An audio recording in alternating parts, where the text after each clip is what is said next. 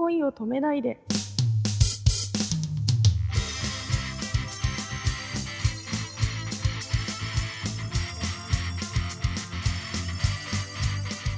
こんばんは、七海司です。こんばんは、くままるです。旅とか行かれます？旅ですか？うん。でも大体休みの日はコスプレとか引きこもっちゃったりとかしてる あんまり外へ出かける。ああ、なるほどね。ああ、あのー本とかも読みますか？あ本読めないんですよ。よあ活字が嫌いなんです 活字が頭に入ってこなくて。うん、漫画なら平気？漫画かあと音で聞くのがすごい好きで。ああ、やっぱそういう人なんだ。あのね、そうそう、あのー演出家の人が、表現者、俳優とかには2種類あって、体内に音楽が流れている人とそうでない人がいるって言ったんだって。うんで、きっと、司さんは流れてる人の方ですよね。うーん。ピンピンとはピンとこないなんかこう日常の中でこう歌ってることってあるでしょう。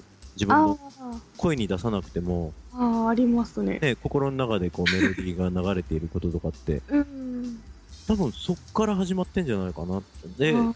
セリフとかもその自分が発する言葉とかそういうところで何かしら刻んでるんじゃないのかな。うん。どっちかちょっと僕もそっちでありたいなと思うし、ううん。んそうね。そう、あの、I Still Love You っていう、えーあショートストーリーの方をやらせていただいてるんですけども、あはい。それもやっぱりこう、話していただく言葉をこう紡いでいくときは、やっぱりこう、流れがいいものを選んでいくよね。あ、それは詩を書くときもそうだと思うけども、うんね。そうそうそう。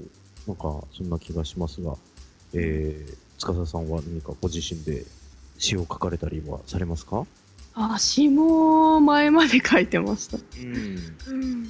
そのなんなんか作った曲のイメージを書くみたいな、うん。はい、うん、曲のイメージを書く。うん。なんかなんだろう。題名をつけるのと一緒でなんかこのメロディーだとこういう歌詞が溢れてくるみたいなそういう。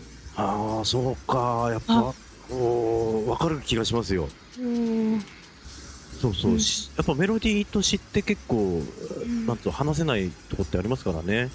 うんそうそう。ああ、なんか、うん。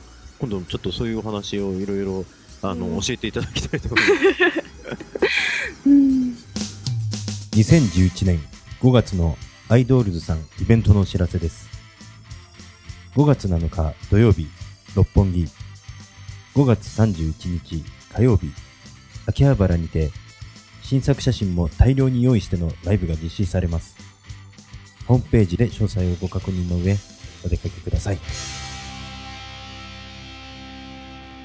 夢いっぱいで頑張りましょうおやすみなさい